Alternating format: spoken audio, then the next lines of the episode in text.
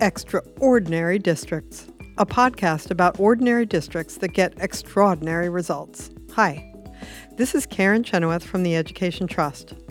Today we're bringing you a discussion with some amazing experts that kicks off the second season of Extraordinary Districts.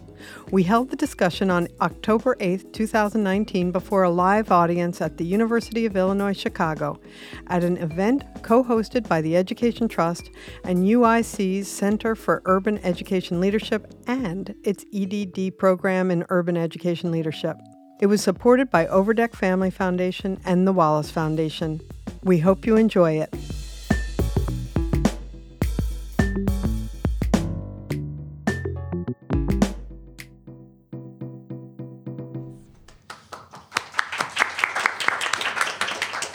So I'm Karen Chenoweth from the Education Trust. We believe all children deserve a high-quality education. We're here today in Chicago to kick off Season 2 of the Extraordinary Districts podcast. I can't imagine a better panel to talk about district improvement. First, we have Nell Duke, a professor of language, literacy, and culture at the University of Michigan. Her work focuses on early literacy development, particularly among children living in poverty. She has authored, co-authored, and edited a slew of books about literacy, including the Research-Informed Classroom Book Series and a series of books on what not to do, including my favorite title, No More Taking Away Recess and Other Problematic Discipline Practices. Dr. Duke, thank you so much for coming. Thanks for having me. Ronald Ferguson is an MIT-trained economist who is on the faculty of Harvard's John F. Kennedy School of Government and is faculty director of the Achievement Gap Initiative at Harvard University. He co-founded Tripod Education Partners, and he's been working with groups in a number of cities, including some in Illinois, to help inform parents of babies and toddlers about how they can support the academic achievement of their children. He and journalist Tasha Robertson recently co-authored The Formula: Unlocking the Secrets to Raising Highly Successful Children. For listeners of Extraordinary Districts, he was featured in Season 1 of in the episode on Lexington, Massachusetts. Thank you so much. Good to be here.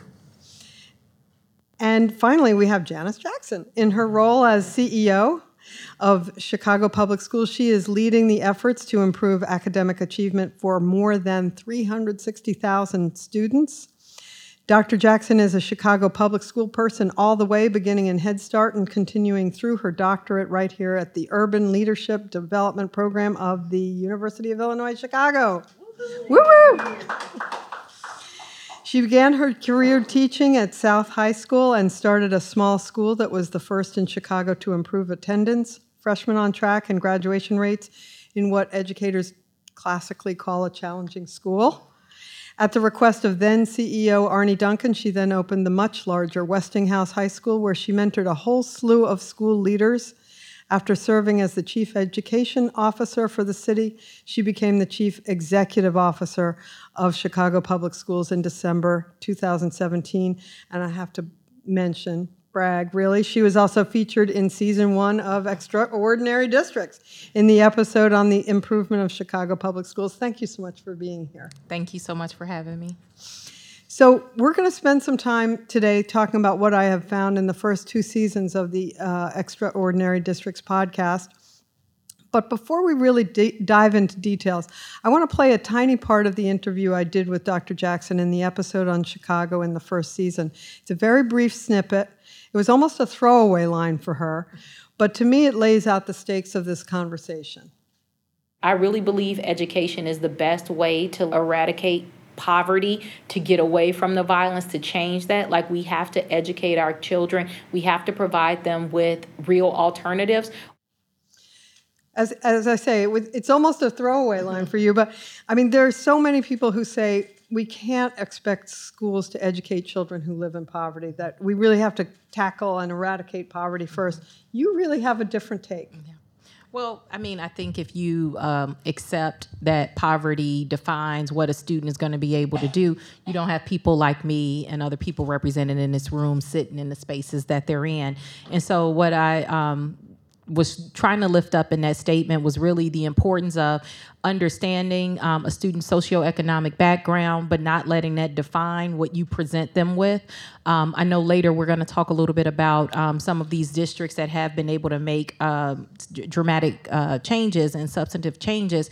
And I think one of the things or common themes that I heard throughout all of them is that people are leading with high quality education. They are leading with instruction and not kind of like programs or interventions that just situate the student as the problem, if you will, and something that needs to be fixed, but really leads with what I think a school system, public, private, or otherwise, should be primarily focused on, which is making sure that students have an opportunity to learn. And so through my time as a principal and also now in leadership roles, I've always prioritized learning and instruction first.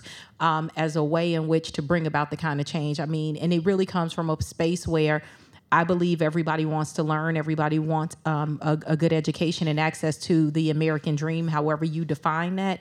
And I think if you lead with that, you just show up differently, and the students that you serve respond differently, and the teachers and the educators that work in the building with them behave differently if they know that the ultimate goal is to educate and not fix students or fix societal problems. So this is going to be a conversation, and I'm wondering if Dr. Ferguson, Dr. Duke, if you have thoughts. Yeah, I, as you know, I'm an economist by training. I became an economist because I wanted to make people's lives better, which meant increasing their incomes, at least partially. And I got interested in education when a lot of us as economists discovered at the end of the 1980s that standardized reading and math scores predict most of the racially hourly earnings gap. And so if we want to eradicate poverty, we got to give kids the skills that they need to escape poverty. And I think why we're here today is that there are schools that are getting it done. There are schools that are hitting home runs with kids, so there are existence proofs for the idea. So people have it backward when they think we got to fix poverty before we can fix poverty. You know, just to add to that, I like that this series is really building on a pretty long tradition in education research looking at highly effective schools and highly effective teachers. For example, in my area, literacy, we have a lot of studies that look at teachers who consistently get better results with their kids than the teachers next door or down the hall, and what are they doing differently? And then to take this up to the district level, I think is really powerful, and I'm so glad the series does that. Well, I'm not a researcher by training. These are the scholars. I'm not the scholar, but I do think of myself as coming from a research tradition, which is that of Harvard researcher Ronald Edmonds, who advised people to find schools with the outcomes you want to see and then study them to figure out what they do differently from other schools. And that's what I'm trying to do in the Extraordinary Districts podcast, only with districts rather than schools. And the outcome I'm looking for is either high achievement or rapid improvement in districts that serve children of color and children from low-income homes. And, you know, you've kind of weighed in on this, Dr. Duke, but Dr. Ferguson, I was kind of wondering, like, is this a good way to operate? Is this what we should be doing, or is this what I think some people would argue you should be studying failure and contrasting the schools that fail with the schools that succeed. I mean, there's a lot of research on failure. There is a lot of research on failure, and I can tell you I'd been working in schools a decade before I saw a great school. Okay, you were at the conference I convened with exemplary high schools, and there were those things in those schools I'd never seen. I'd never even known it was possible to do some of what they were doing. So I think you're basically, with this series, picking off the schools from the very top tail of the distribution, from the right end of the distribution, and see what they do. And a lot of what they do can be done in other places. And so I think it's totally a great thing to be doing. What I would add to that, I think that, and I remember reading some of your earlier work around, you know, or individual schools proving that it could be done. But I think when you think about this from a district level, you have to bring bring systems thinking into the conversation. And how do you make this change at a large scale across a variety of schools, communities, different circumstances, and contexts? And one of the things that I would say in Chicago, we're definitely, I think, in this conversation because of the rapid improvement, but we are not yet at the place where we can say our schools, all of our schools are operating at an optimal level or level that any of us in this room would agree is where we want to see our schools go. But with that said, I believe that this is a problem that has to be addressed over time and that it does take slow, sustained progress in order to get to where we want to go. And from a district perspective, it really is about creating policies and structures and expectations that are the same across the board for everybody. And I know sometimes that's a controversial thing to say because we get into conversations around, well, the context here is different and these students have these circumstances. And I believe in all of that. I think I know those circumstances very well, not only from my personal experience, but from my professional lens. But I really believe that if we approach this with the same expectations, and that is not a throwaway line. I think if we really spend time unpacking what we mean when we say the same expectations, I think it challenges a lot of the practices that we have every day. If all of us are being honest, we don't always approach every student with the same level of expectations. There are, you know, we are subject to all the same biases and, you know, images that we get every single day about what students can and can't do. And so for our part in this discussion today, I'd like to just talk about some of the policies and systems that we've put in place that are universal. Don't cringe. I know some people hate that word, but I think that some of those things have really helped to push conversations in places where they would not have happened if they were not universal policies.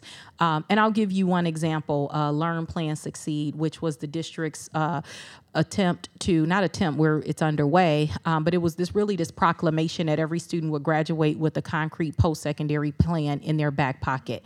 Long sentence just to say we're going to make sure that we still hold ourselves accountable for your success once you graduate, meaning we're going to make sure you have a plan.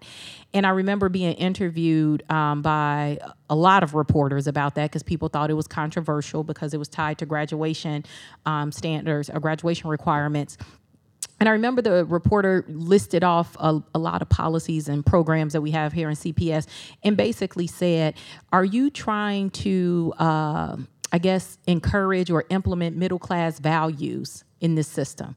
And I was really taken aback by that question because, to be honest, I didn't even know what they meant. I didn't know that that was a term that was used to mean so many other things, which I won't unpack in this discussion right now. But it really, at the core of it, what I heard is that why are you expecting low-income, predominantly Black and Latino kids in Chicago to do what everybody else is doing throughout the United States? That's what I heard. And it really got me thinking about the things we put in place. How do we do that in a responsible way? How do we provide extra support so that students in marginalized communities have access to these things and can actually meet the goals?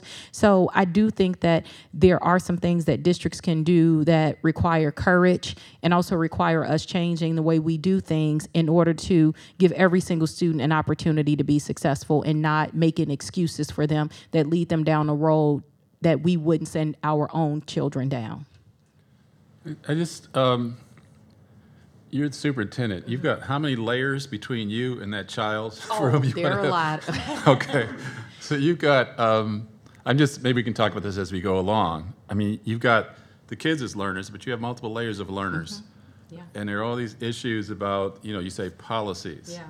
And there's issues of autonomy. Mm-hmm. You've got to take away a fair amount of autonomy from a lot of the folks in those layers between you and that child in order to have things work the way you want them on the front line. I think it's, in this term I did not create, one of our former CEOs, Jean-Claude Bazard, coined what he called it bounded autonomy.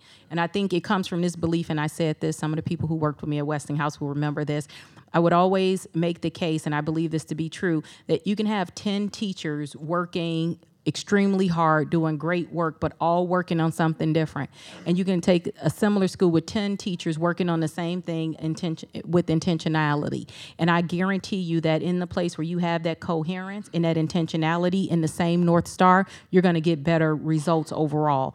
That doesn't mean that out of that group of 10 and you might not, you know, get a few rock stars, but you really have to be intentional about that work. Chicago is a large district, and one of the keys to our success is actually the principal, the role of the principal in their autonomy.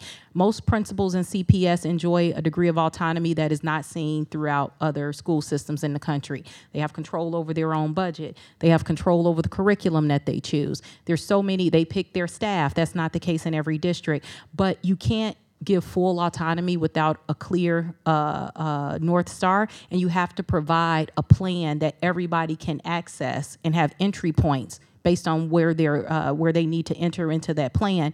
And then there are going to be some people that are special. There are going to be people who can do it without the district. There are going to be people who can do it without the universal this and that.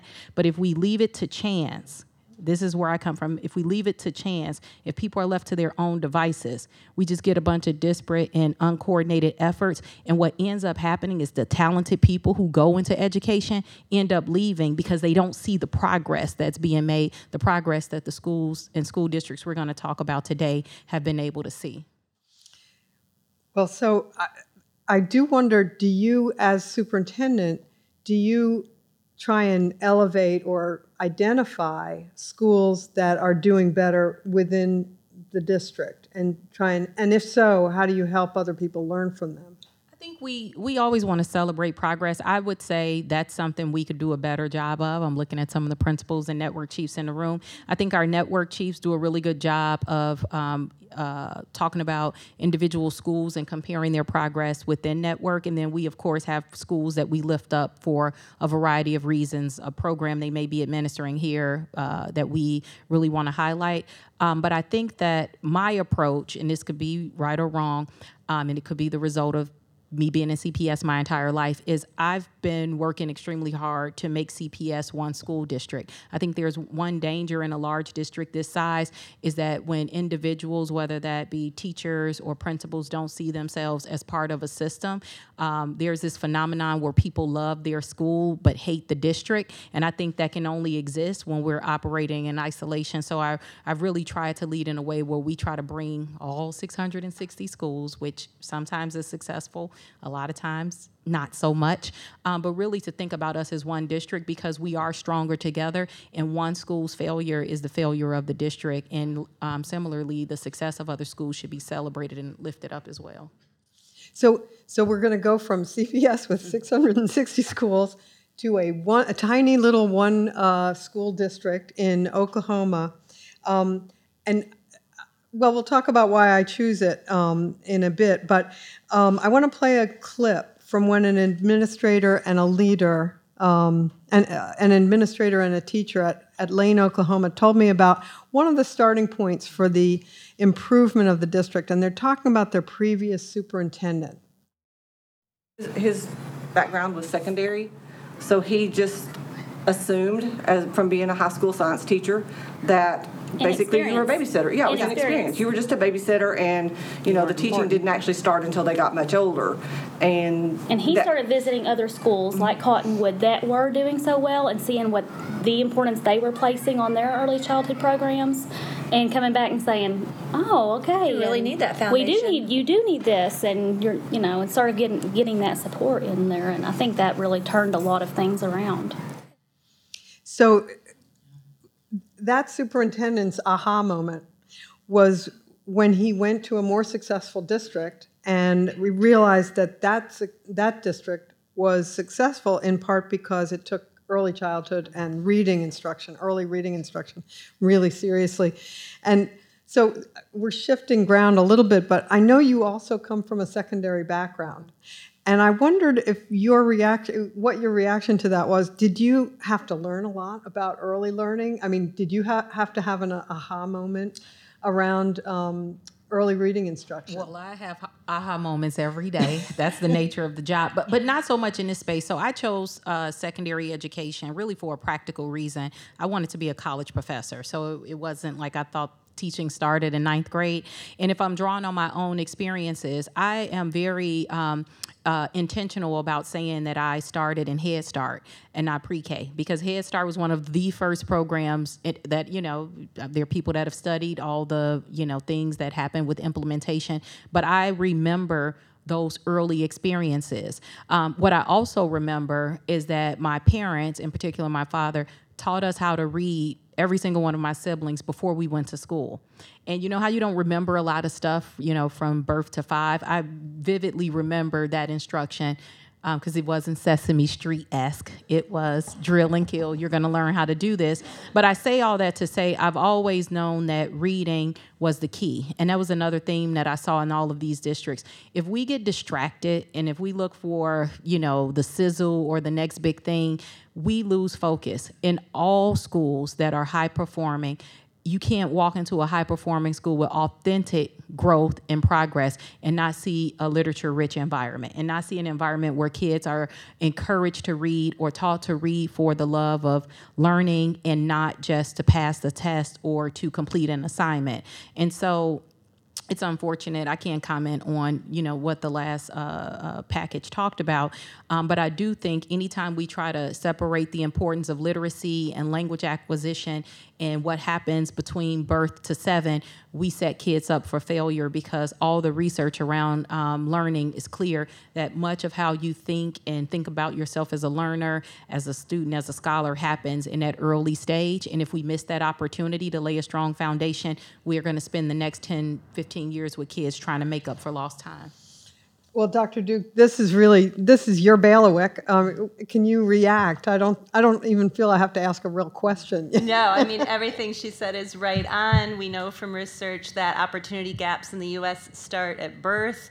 We know that high-quality early childhood education is not evenly distributed, and so we set kids up from the day that they walk into kindergarten. They're already trying to make up for our society's failure to provide an equitable education.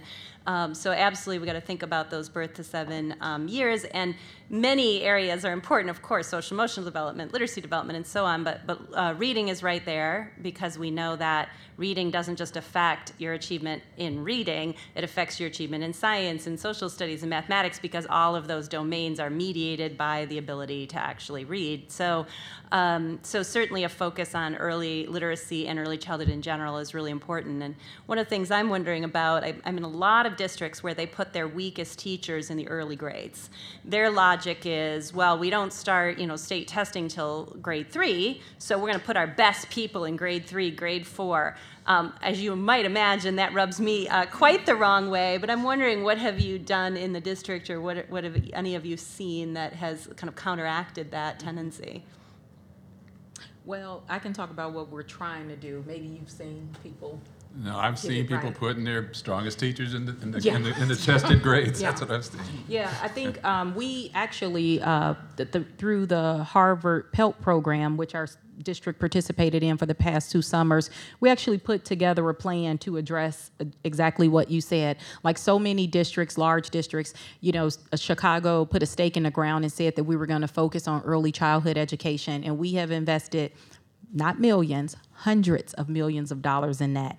And aha moments or learnings that came out of that is I didn't realize how fierce the debate was about what kids should be doing in early childhood. You know, there are people who think they should play and do the things that were kind of described in that package all day. And it makes sense, right? And then there are people who think that, you know, if we don't use this to ensure that they are readers or early readers, then it's a failure and we're not getting our return on investment. Not my term, other terms that's not mine. I've heard that phrase used. So one of the things, CPS is still committed to early childhood education, and we have actually committed to universal pre-K for 4-year-olds. But what we're also working on is how do we make sure there's the right balance in those programs so that it is an enriching program and a program that meets students' needs both socially and academically, but also doesn't turn it into a test prep or a program where they're just, you know, being pumped with a bunch of information that they don't understand. So one of the actions that came out of that was really working with our principals about our priorities, and that if you really want to improve your school, you should put your best teachers, if you want a long-term plan and not just a short blip on the school quality report card, it would be to put your strongest teachers in the earlier grades. But I would be lying if I said we've been successful at making that shift. We are early in that conversation, but because of the high stakes accountability, I think most principals feel like I have to put my strongest teacher in 3rd grade because that's the benchmark grade, and 7th grade because that's selective enrollment. And so that tension between accountability and building a strong foundation, I think, is present in elementary school. It's also present in our high schools as well. So I want to play another clip with another aha moment from another superintendent, this time from the former superintendent of Lexington, Massachusetts, which vaulted to the top of the country under his leadership. The starting point for improvement came about a year after he arrived in Lexington. And I should note that Lexington is part of a long-running voluntary integration program in the country. It's the longest-running voluntary integration program in the country, with thousands of African Americans and students and Hispanic students traveling from Boston to suburban districts. Superintendent Paul Ash rather casually asked an administrator what percentage of the African American students coming into Lexington were receiving special education services in high school, and the answer was 49%. And here's his reaction. And I was just my jaw was almost on the floor, because the typical percent at the high school level was around 15%, 16%. And I asked her, I said, do you really believe that 3 times the number of Boston students are disabled than the resident population? And I was quite intentional about using the word disabled because it is a disability law. She says, no, they're not disabled. So that began a conversation about, well, how did this happen that we had triple the number of African-American students in special education in the high school than the resident population? And that opened up to me a whole area of analysis I was not even thinking about, in a community that deeply cared about all of its students and anti-racism programs was inherently racist. It was institutional racism, but with no ill intent. So, Dr. You think I've veered from reading instruction. I have not, actually, but we're going to get to that in a minute. So, Dr. Ferguson, one of the things that really struck me about this was, here was this superintendent faced with a piece of data, and instead of hiding from it or excusing it, he confronted it. You've spent a fair amount of time in and around Lexington and lots of similar school districts, and I wonder what your reaction was. Well, one thing, it was a moral affront to him. It was an ethical issue. And when he came in and he saw that a really high percentage of these students who were being bused in from Boston were in special education. And so in most places where you see at the school level or the district level a lot of energy come to bear on making things better, it's that ethical affront is where it starts with him, and he didn't know how to do it. He hadn't figured it out. In fact, he called us when they were just starting, and I was at the Achievement Gap Initiative, and he called me and he said, we got to move the needle in Lexington. We want to work on this. And he came to a conference I had that year, and then over the next 7 years, he kind of groped his way along, and they discovered things. He sent his teachers out to other districts to see how they did things. He kept the pressure on. They figured it out, and they got to the place where 96% of their African-American 10th graders were proficient in English, and 100% of their African-American 10th graders were proficient in, 100% in English and 96% in math, proficient. And so now it was a small district. They have one high school, so you can wrap your arms around it. But it was about figuring out how to diagnose the students' learning needs and organize themselves relentlessly to address those needs, to make life a little uncomfortable for the adults who didn't want to come along. It was not all, lovey-lovey the whole time through on this, but that's what it was. And just a note on the special education piece of it. This is a district that probably had very few students that actually had disabilities, okay? And they were using their special education classrooms as a way to address the kids who probably actually did factually come in a bit behind the typical Lexington student. And so if we were to back up and have a longer conversations, but ideally how would you have that kind of a district operate, I think there's a lot of subtlety in the conversation for how you would do it. And I actually don't think they that substantially cut the special education rate, even though they got everybody to proficiency. And really the question is how do you organize your district in a way that provides the best quality teaching and learning to kids? Special education is a label that goes on things, and we shouldn't assume a lot about what that means in terms of kids' instructional experiences. And I'll stop with that, but this is a whole can of worms we could sit here and unbundle for a while. Well, so one of the things, so Superintendent Ash started with this realization of the data, and he was led eventually, and you're right, there was a lot of stop and start and false starts and trial and error, but he eventually did come back to reading instruction. I told you I was getting back to it. This is because when he investigated, he found out that what happened in Lexington was that if kids encountered any issue whatsoever in learning how to read in kindergarten or first grade, there was really no help for them except for special education services. And once they were in the special education program, they never left. But Dr. Duke, this is kind of your bailiwick, right? So what's your reaction to that kind of phenomenon? Well, I mean, I think the instinct is right that we can substantially reduce the proportion of kids who ever need extra services by providing a better, higher quality education in what many of you would know as tier one or in your regular classroom instruction. And I've been using this metaphor recently, bear with me for a minute, that if you ran your dishwasher, you put a bunch of dirty dishes in your dishwasher, you run your dishwasher, you open it up and you've got, a few dishes that didn't quite get clean. Well, you take those dishes out, you put them in the sink, you'd give them an extra scrubbing, and now all your dishes are clean. But if you ran your dishwasher and 50% of your dishes come out still dirty, 60%, in some of our schools, 85% of your dishes are still dirty, then you see that the problem here is not the dishes, it's the dishwasher. And so, setting aside that we don't want to compare children to dirty dishes, hopefully you can get the larger point here, which is that when you have lots of kids who need extra supports, tier two, tier three interventions, you're doing something wrong at the classroom level. And so I think that realization for him, to not just think of this as a problem around what's happening in special ed or in other extra supports, but what's happening in regular classroom instruction, I think that's a really important point. And we do have lots of studies that show, for example, Frank Fellatino and Donna Scanlon's research shows that if you provide high quality small group instruction in kindergarten, you substantially reduce the percentage of kids who ever get diagnosed as having a reading disability. Yeah. So I think he was on the right track in that respect.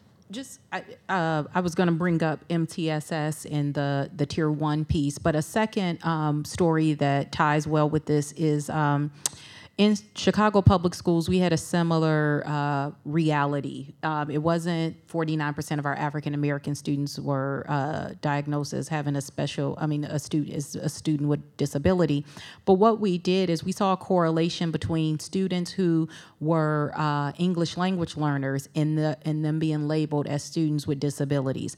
And there was definitely overrepresentation in that group when we cut the data across so many different dimensions. And I think that what this shows or underscores is the importance of data. I know sometimes, and we are definitely guilty of it in CPS, we collect a lot of data. And sometimes it can be a distraction, but it can also sometimes be used for good.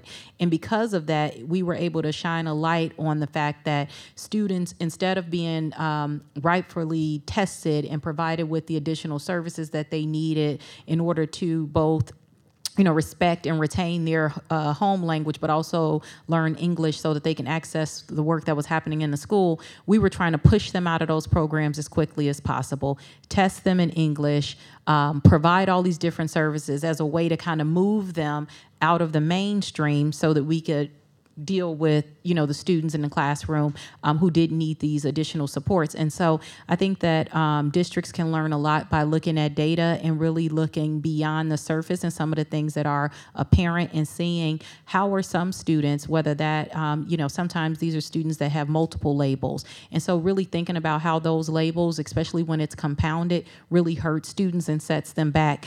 And because of that, we were able to work with our schools. We revised our bilingual education policy, which I can talk about later, but the point was we reduced the number of students who were both labeled as a student with disability and an EL, and really focused on helping them acquire the English language and not, you know, basically casting them off and saying that they have a disability because English wasn't their first language.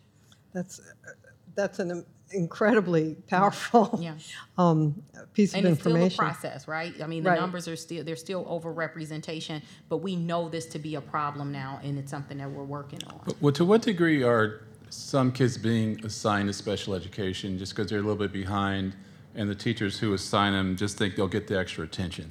I think you get some of that. I also think some parents believe that. I've had conversations with parents asking for my advice, you know, personally, and I tell them you should advocate for these resources if you truly believe. And the IEP team and professionals have sat there and said this is what your child needs in order to be successful. But don't go in because this is this can be problematic for your child if this is not the right intervention in order to support them. And I do believe that there are some parents who believe the extra support, the aid, and those things are going to help their children. And for some students, it absolutely helps them. And for other students, it can actually set them back in ways that could be inappropriate. And so it really behooves everyone to rely on the expertise of the IEP team. It's designed that way for a reason. You have teachers and professionals at the table making a collective decision.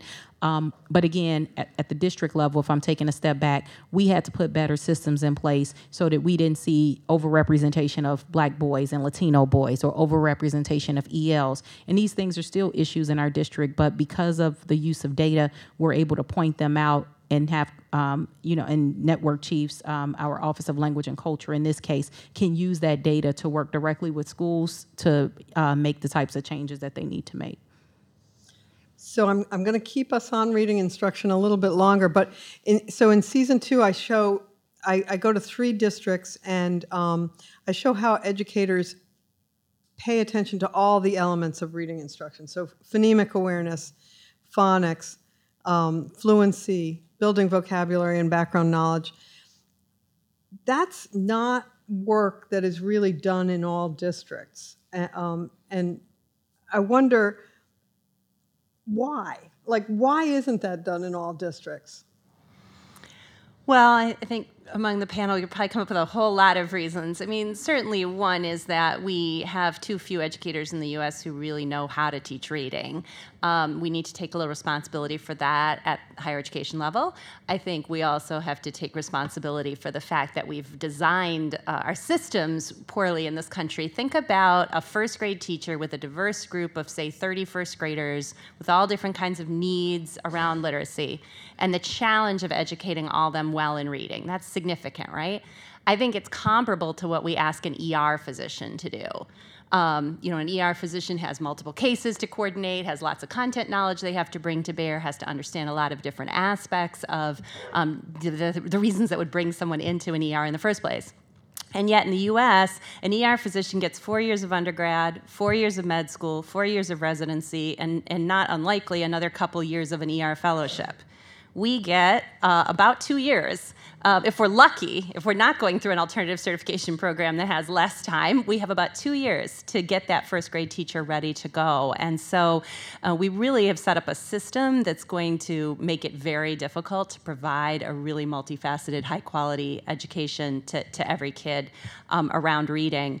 So that's where the districts really come in, and the more successful districts and schools, in my experience, are ones that are investing in that ongoing professional development that's very data-driven, so that the process of learning to be a great teacher of reading doesn't stop when you walk out the doors of your college, but in fact continues throughout their education.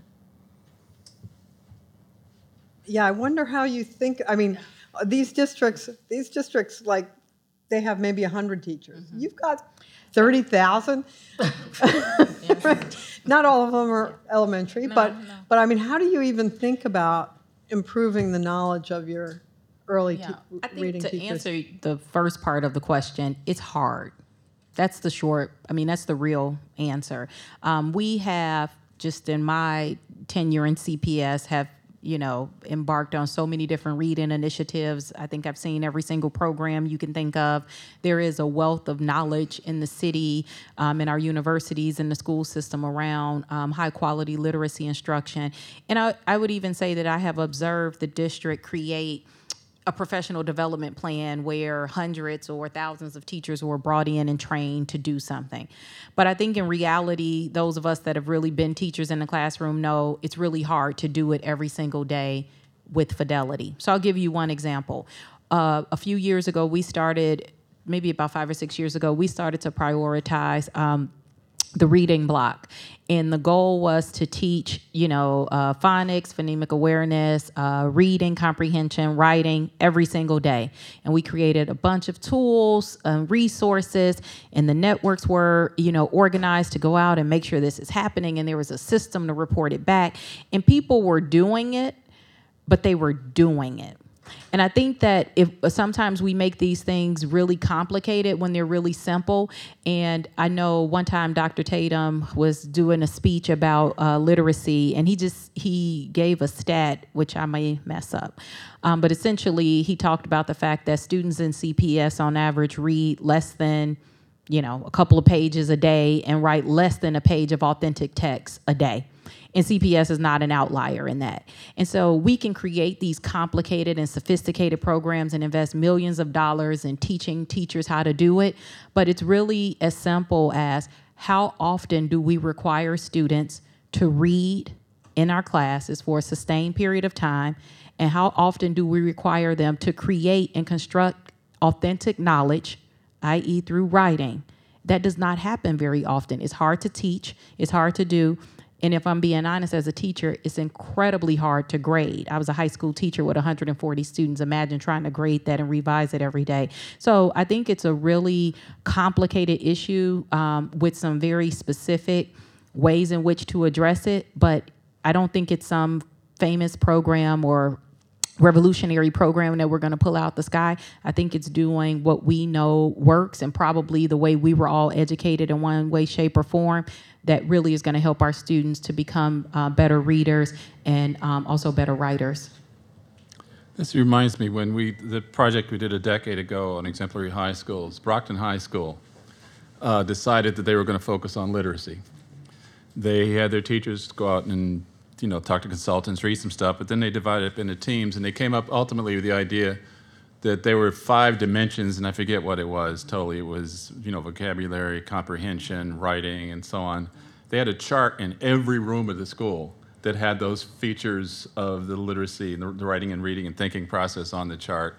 Every teacher in the building had to give at least one serious writing assignment per school year and grade it using the rubric that they had come up with for what high quality writing was for high school students. And so that kind of a process, you can imagine that being replicated across high schools, because you weren't telling teachers what the assignment had to be, but they taught their teachers how to grade those things using the rubric. And then the big piece was the teachers had to sit with their supervisor and review the grading that they had done of those assignments and get feedback about the degree to which they had used the rubric appropriately or not. So we can imagine things that go from preschool all the way up through high school that play out the literacy, reading, writing, thinking piece of the curriculum. I think in both of your responses, what I'm hearing is prioritizing. We're not trying to do everything under the sun well every day, but what are the few things that in these particular contexts are going to be instructional non-negotiables? They're going to happen no matter what without debate. And it interests me that in medicine, public health, lots of fields, there are these non-negotiables, right? So in the United States, if somebody walks into a physician's office with diabetes, for example, there are certain things that physician has to do. And if they don't, it's malpractice. But in education, we don't have a strong tradition of that. So one teacher can decide that they're not going to read aloud to kids every day. Or in a district I unfortunately worked with recently, they're going to not teach writing because these kids, air quotes, are not ready for writing instruction. So all kinds of malpractice can happen in education with little consequence. So what I hear in both of your responses is, certain things in these school contexts are non-negotiable. It's not a matter of autonomy. It's a matter of these things are supported by research, and we're going to prioritize them, and we're going to do them. That word, non-negotiable, was a theme in our study of exemplary schools. right? There were certain things that when folks first mobilized to decide what are we going to try to do to make things better, there was a certain core set of things that were just not negotiable. That we believe in. Yeah. Getting people to the point of non-negotiable is really hard, though. Yeah. Which leads us to the next topic, which is leadership, right? I mean, you have to have a certain amount of leadership to bring people along right? So I know this is an issue really close to your heart. You were a principal, now a superintendent, and you defined a huge part of your job as ensuring that every school has a principal who can lead. I want to play here a clip from the episode on Seaford, Delaware in Season 2. Superintendent Dave Parrington had just told me that he also considers school leaders the absolutely crucial in district improvement. And I asked him what he looked for in a school leader, and I want you to react to what he said. Yeah. One of the characteristics to me that's the most important is I never stop learning. I can get better at what it is that I'm doing. And acceptance beyond acceptance, a strong belief in equity, that this is what it's about, that you truly believe in. It's not just a word that you like to use, but it's in practice every day, and you can demonstrate that. It's the point of schools. It is. You're right. That's why we do exist. But somewhere along the way, we've forgotten that all students should have access to a quality education. You know, our slogan is success for all students. And it's not just a slogan, it's a belief. That's what we look at. So, well, a few things. So my direct reaction to that is there's a lot of alignment in our thinking. I think what I heard is good leaders do a few things. Number one, they truly believe in all students. And I know everybody's heard that term before. It's overused. It's on every brochure in every district from each, the East to the West Coast. But in practice, I hope we have all been lucky enough to observe a person who truly believes in students and are relentless. And that's a key word, because it's one thing to believe. There are no shortage of people who believe, but the people who have the courage and the ability to be relentlessly focused on making sure kids get what they deserve, I think that's the piece that we have to bring to bear. I know when I led schools, I won't look at the people who had the pleasure of working with me. I think they would describe my leadership style as relentless. And it really went back to this notion that I just fundamentally believe that all kids can do it. I don't care what, they bring to the table, their background, what happened before. We have to address those things, but I really believe they can do it. But if we're being honest, that belief and that intentionality and that relentlessness is not always shared. I think the notion of continuous improvement that he pointed out was extremely important. And that's something that I really learned and kind of hone skills around continuous improvement through the UIC program, because I kind of always felt like that after I met a goal, I wanted to do something else, but didn't really have the language around that. And more importantly, didn't have the language around how you use that in a school, because it's easy to look down the street and say, we're doing better than this school or that school. But how do you really make sure that you're operating at, an optimal level or an exemplary level in your individual context? And I think that's always a struggle. I think the other thing is that similar to what Dr. Ferguson pointed out earlier, which is that you can operationalize these things in schools as well as in the district.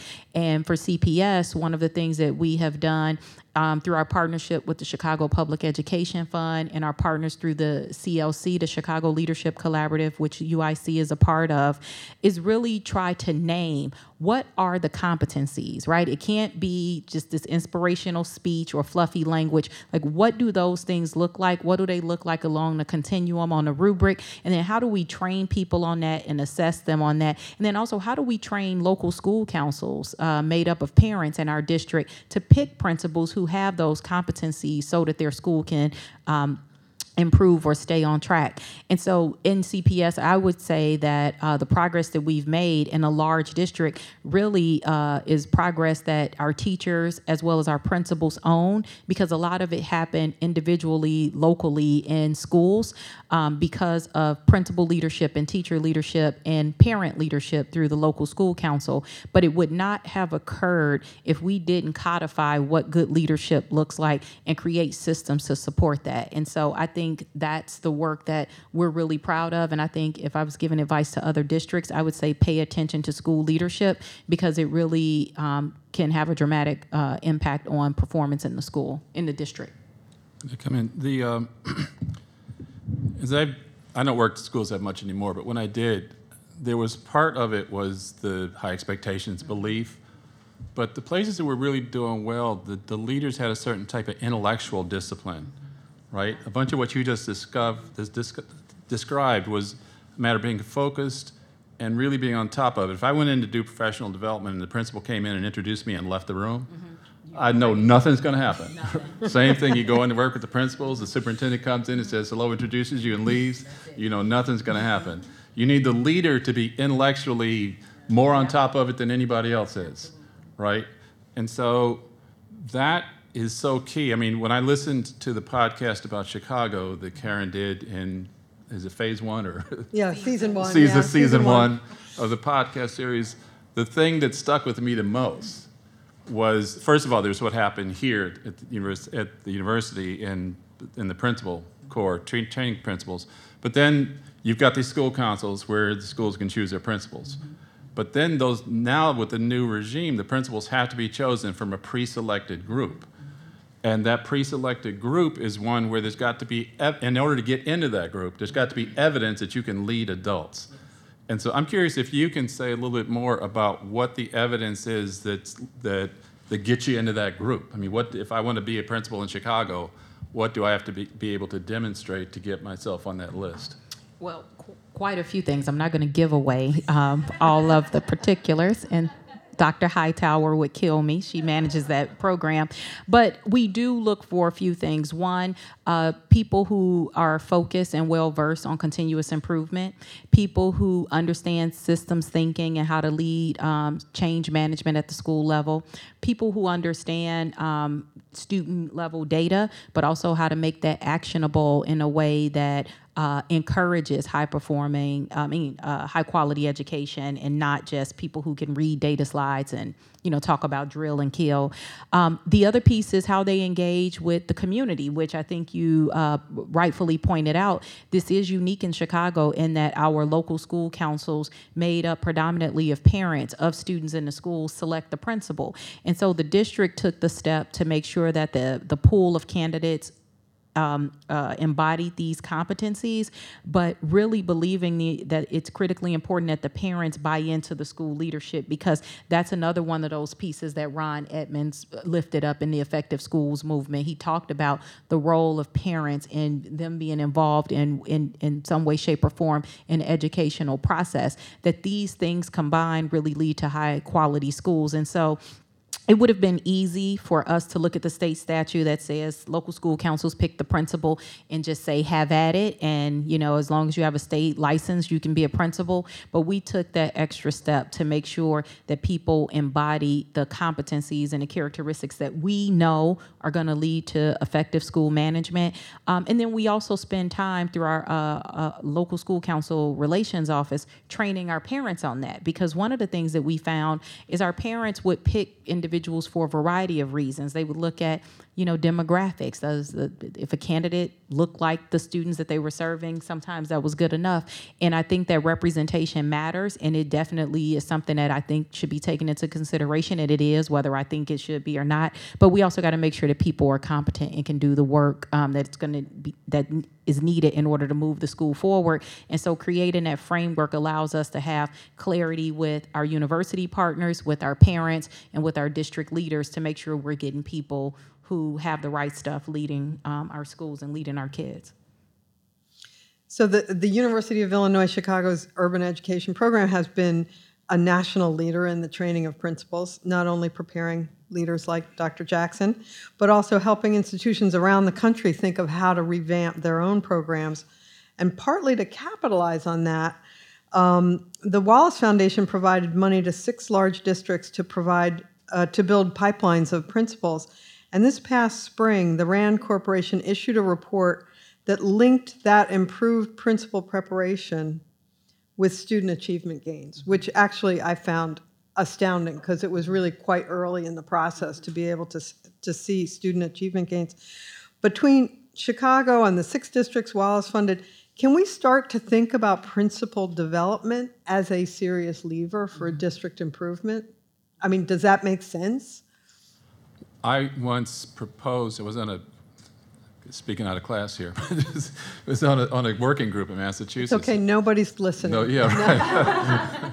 We actually proposed that there should be a project to go around the state, identify the absolutely most effective schools, do case studies on how they operate, and then require school leaders twice a year to go to the seminars to learn those cases. Then have circuit riders who would visit their schools to see how they were running their schools, and if they weren't using those ideas, why not? Did they have better ideas? If not, some pressure on there. And we were told that, well, there are already organizations around the state who are responsible for training principals. We didn't really need that, right? And so... Well, they're all doing so well. Yeah. Right. And so it's a great idea to work harder on this, but we have to realize there are some politics. There's some folks who already have the turf to train our school leaders, yeah. But it's worth doing the politics because, as you are saying, there are payoffs if you can get it done. I think that's right. I think politics play a big role. One of the things we've been able to do in Chicago, and it's not perfect, but I do recognize that our partnership with the fund, our partnership with our universities has... There's a level of trust there that I think has helped us to advance this work, but also accountability across those different groups that I think has helped CPS to stand out. And I think if anybody needs to be convinced about the importance of the principal as a lever for change, they should look to Chicago, because it's no secret that there has been a lot of turnover in the superintendency, something I'm trying to stop.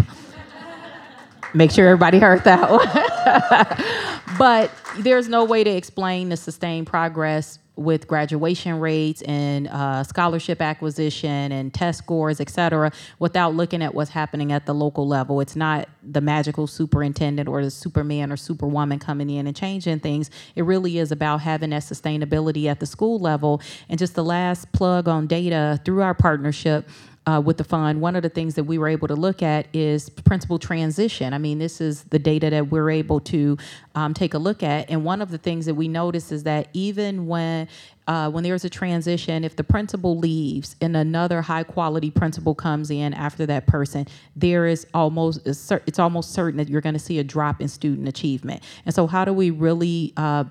make sure LSCs understand that, because sometimes when they don't, like a principal or things are, there's a rough patch, really getting people to see that sustainability and longevity matters. Now, that doesn't mean you keep people in there who aren't doing what they need to do, but it means that there's a great degree of responsibility when you're making a decision to select and retain individuals that leave school. So I think Chicago is a good test case for that, because we've had so much churn at the top. There's no way to explain the progress that we've made without looking at our principals and the stability that they've provided. Can I just make sure I understood what you just said? Yeah. You said when a high-quality principal is there doing a good job and they leave, you said, and another high-quality person comes in. Yeah. So you're saying even if the person who replaces them is high-quality, you still get a drop. Yep. Yeah. Okay. And I mean, I don't want to misquote the data, although we have the CEO here so she can clear it up. Even when there's transition with the principal and the assistant principal, I mean, these are things that seem natural and people think we have everything together. The point I'm making here is not about the quality of one person over the other, but the transition causes a disruption. And it's a disruption that we have to pay attention to. And CPS paid attention to this. Before we started focusing like a laser on principal retention, our average departure rate at the end of the year was around 75%, which meant at least 25% of the principals left. Last year, it was under 10% at 9%. And that is because of the work that our principal quality office is doing in partnership with the Public Education Fund. And again, you don't get those kind of results without paying attention to the data, tracking the data, and more importantly, creating programming and processes to intervene when you see data that's alarming, like 25% of the principals leaving every year. And of course, that number was higher in some of our low-income areas. Can I point out just one more thing? Karen, in season one on the Chicago piece, you talked about how the state, once they saw what was happening in Chicago and the fact that principals who'd come through the program here were producing better results, the state decertified all their principal training programs, right? Talk about a turf war. Talk about systemic change in a policy way at the state level. I thought that was a pretty big deal. Right. So change can happen. Yeah, I think that was a huge deal. I mean, people in this room are much more able to talk about it than I am, but it just seemed huge to me. And to take on such a big, you're talking about all these principal preparation programs throughout the state. And we know principal preparation programs are cash cows. Yeah. Right? You know, you take in the tuition money, you spend a little bit on adjuncts, and you send the rest of the money over to the engineering program where they really need the money, right? Or the medical program. They're cash cows for universities. So this was a very, I don't know how they got it done, honestly. When we first started looking at creating the eligibility pool, I think at the time about 8,000 people in CPS had a license to be a principal, 8,000. And I think the pool probably at its height had no more than 500 people that were qualified to actually lead. So how do you adjust for quality in that way? And that doesn't mean everybody in that group of 8,000 apply for eligibility, but many of them did. But it just goes to show you that the state was really churning out a lot of principal licensures. And in some cases, the people were not yet at the level that we thought they needed to be at in order to lead our schools. So this has been an amazing conversation. And I could kind of go on for hours. We started beforehand, and we could probably keep going, but we can't. So I just want to ask each of you if you have any final thoughts to kind of wrap up what you have been thinking, hearing, talking about. Shall we start with you, Dr. Duke? Okay, sure. Well, I think, a few themes that really came through this conversation that I think are important. The one we were just on, leadership mattering and being a place that we need to put more serious attention is one. I think another is this idea that we want some autonomy, but there are also some non-negotiables, and we need to come to some agreement about what those are. A third theme for sure was the theme of working on equity, and part of working on equity is starting early and being particularly concerned with areas like literacy that cut across success or lack of success in many, many different domains. So I think those are some key themes that came up in this conversation. And I could say she said them all, so there's nothing left for me to say. But I'll just, I think for me, one I've just been so impressed with Chicago, and the fact that the state learned from Chicago is an existence proof for the proposition that large systems can change to bring about more effective leadership. And then the qualities of leadership that matter so much, just the simple notion of heart and mind captures a lot. It's an ethical proposition, it's about a moral commitment, but it's also about intellectual discipline and focus, and actually knowing something about the work that needs to be done, and then just being totally intentional. Over the years, I've just seen people hit what they aim at. And whatever you really pay close attention to, you aim at it, you usually will get that done. But leadership is the magic bullet. Yeah, I think everything has already been said. Just a reminder that this work is incredibly difficult and hard, and I think it's critically important that whether you're in a small district or a large district, it's really important to work with your partners, whether that be folks in the post-secondary space, philanthropic community, community-based organizations, anyone who is really trying to do this work in a serious manner should obviously utilize all of the gifts and resources within the district, but pay close attention to the partners that occupy the space around the district, because I really think that that's the key to bringing about long, sustained change. So thank you so much for all of you taking time out of what I know are unbelievably busy schedules to help us sort through the knotty questions of whether and how school districts can improve. Each of you understands the complexity of the work of improving school districts, but you also bring this clarity of vision about the larger meaning of the work, which is what we started with. We're talking about ensuring that all children find opportunities in their public schools that allow them to surpass what their families and neighborhoods can provide. That's hugely important to them as individuals, but it has a larger importance for all of us, because we are talking about our future fellow citizens and thus about the health of our democracy and our nation. So thank you again to all of you for the work you do, because you're helping build our nation. That's my opinion anyway. Anyway, thank you so much. Thanks to the audience.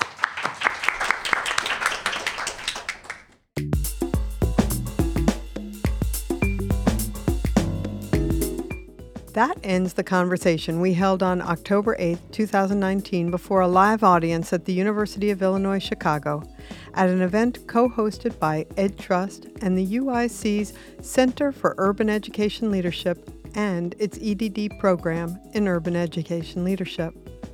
It was the kickoff event for the second season of Extraordinary Districts, and I want to thank Shelby Cosner, Director of UIC's Center for Urban Education Leadership, and Cynthia Barron, Coordinator of the EDD Program in Urban Education Leadership at UIC.